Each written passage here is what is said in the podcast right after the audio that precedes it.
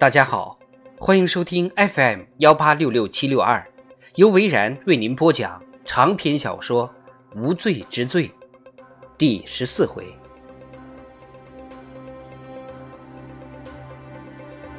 奥利维亚问道：“嗨，宝贝，今天过得好吗？”马特抓住了电话。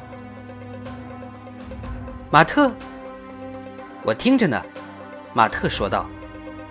警车开走了，马特转身看了看后面，玛莎正双手叉腰站在门前的台阶上，保罗追着艾伦嬉闹，两个人不时放声大笑着。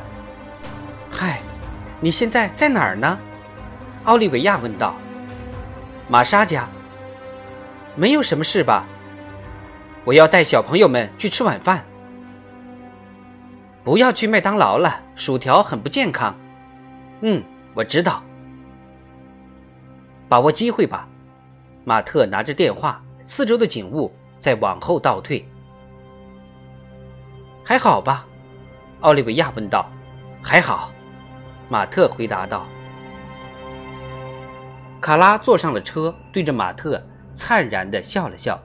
马特尽量不露声色，动了动下巴，说道：“我之前给你打过电话。”咦？什么时候？大概中午的时候。真的吗？嗯。但是我没有听见手机响啊。大概不在服务区吧？马特试探的说了一句，给奥利维亚一个台阶。大概是吧？他缓缓吐出了一句。对了，我留言了。等一下，他停了一下，上面有三个未接电话。应该就是我的电话。真的很抱歉，亲爱的，我知道自己很笨，还没有搞懂怎么听留言。我之前的手机要按六七六，这个，嗯，应该不是这么操作的。嗯，马特说，新密码是手机号码的后四位。哦，我知道了。马特闭上了眼睛。你去哪儿了？马特问道。什么？我打电话的时候，你在哪儿呢？哦，我在参加研讨会。在哪儿？什么意思？我在波士顿呢。什么研讨会呀？防止员工在工作时间随便上网的工具。你不知道有多少员工把工作时间浪费在无聊的网络上。哦，我得走了，亲爱的，还要跟一些人吃晚饭。有我认识的吗？马特问道。没有，没有你认识的。奥利维亚叹了口气，好像有些故意似的。应该说，没有你想认识的。很无聊吗？非常无聊。你住在哪家旅馆？不是跟你说了吗？没有，丽池。不过我一直跑来跑去，我们最好还是用手机联络吧。奥利维亚。哦，他说：“等一下。”很长时间的停顿，玛莎跨过草皮朝他走了过来，指着马特的车子，好像在询问是否可以出发了。马特挥了挥手，表示没有关系。保罗跟艾伦也玩累了，向马特这边走来。看来两个小家伙不会让他把电话讲完了。奥利维亚接着说：“我的手机里有张照片，我要按哪个按键查看呢？”右面的键。哦，等一下，我看到了。奥利维亚惊讶地说道：“嗨，是你呀！”我嫁给了一个大帅哥呀！马特不禁笑了笑，这让他更加难受。他太爱奥利维亚了，跟你争这个问题真是自讨没趣。不过，这不是你最灿烂的微笑，怎么有些严肃呢？还有，记得下次把衬衫脱掉。你也是，马特说道。奥利维亚笑了。但是不像平常那么自然。最好是，马特又补了一句：“大概早就盘算好了。”戴上一顶金色假发。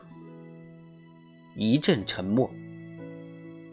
马特首先打破了沉默：“亲爱的，你在听吗？”“嗯，我听着呢。”之前打过我的手机。嗯，两个小兄弟似乎察觉到了紧张的气氛，把手放开了。保罗把头靠向艾伦。我没有打过你的电话呀，奥利维亚惊讶的说道。可是我确实接到了你的电话，什么时候？就在我打电话之前，马特肯定的说道。我不明白。你传了张照片给我，一个黑头发先生的照片，还有一段录像。录像？奥利维亚惊讶的问。你在一个房间里，看起来很像你，好像还戴了一顶金色的假发。又是一阵沉默。我真的不懂你在说什么，奥利维亚说道。马特很想就这么算了，但是他相信奥利维亚吗？今天上午的时候，马特说：“就在我给你留言之前，我接到你的短信。”这个我懂，只是，只是什么？哦，等等，有可能，奥利维亚说道。保罗跟艾伦又开始转圈，他们玩的太疯了，居然跑到了街道边。马特赶紧遮住手机听筒，把他们喊了回来。有什么可能？马特问道。我想，我不知道你第一个电话我为什么没有接到。我肯定就在服务区的。我刚才看了未接来电，原来苏也给我打过电话，但我根本没有听到。那又怎样？所以我想。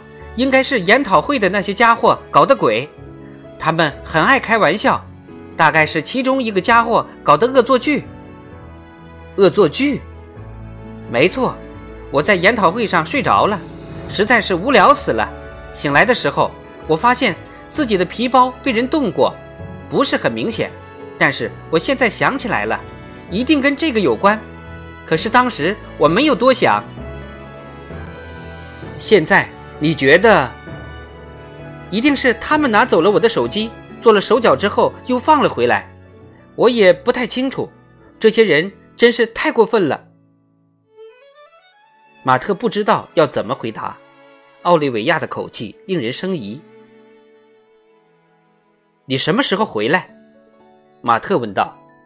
星期五。马特换了一只手机电话。我过去看看你吧。你不用上班吗？可以请几天假的。可是，奥利维亚用低沉的语调说道：“你不用赴星期四的美术馆之约吗？”马特几乎忘记了这件事。你不能不去的，奥利维亚提醒他。是啊，三年了，马特从来没有失约过。他一直把两周一次的美术馆之约视为绝顶秘密，其他人都不会明白的，那是对其他人难以启齿的秘密。每次约会对他来讲都非常重要。但是马特还是回答说：“可以延期。”不行，马特，你知道这样不好。我想马上就过去看你。没有必要，马特，我后天就回去了。我不想等到后天，我这边实在太忙了，我得走了，马特，待会儿再聊好吗？奥利维亚，星期五，他说：“我爱你。”电话被挂断了。长篇小说《无罪之罪》第十四回就播讲到这里。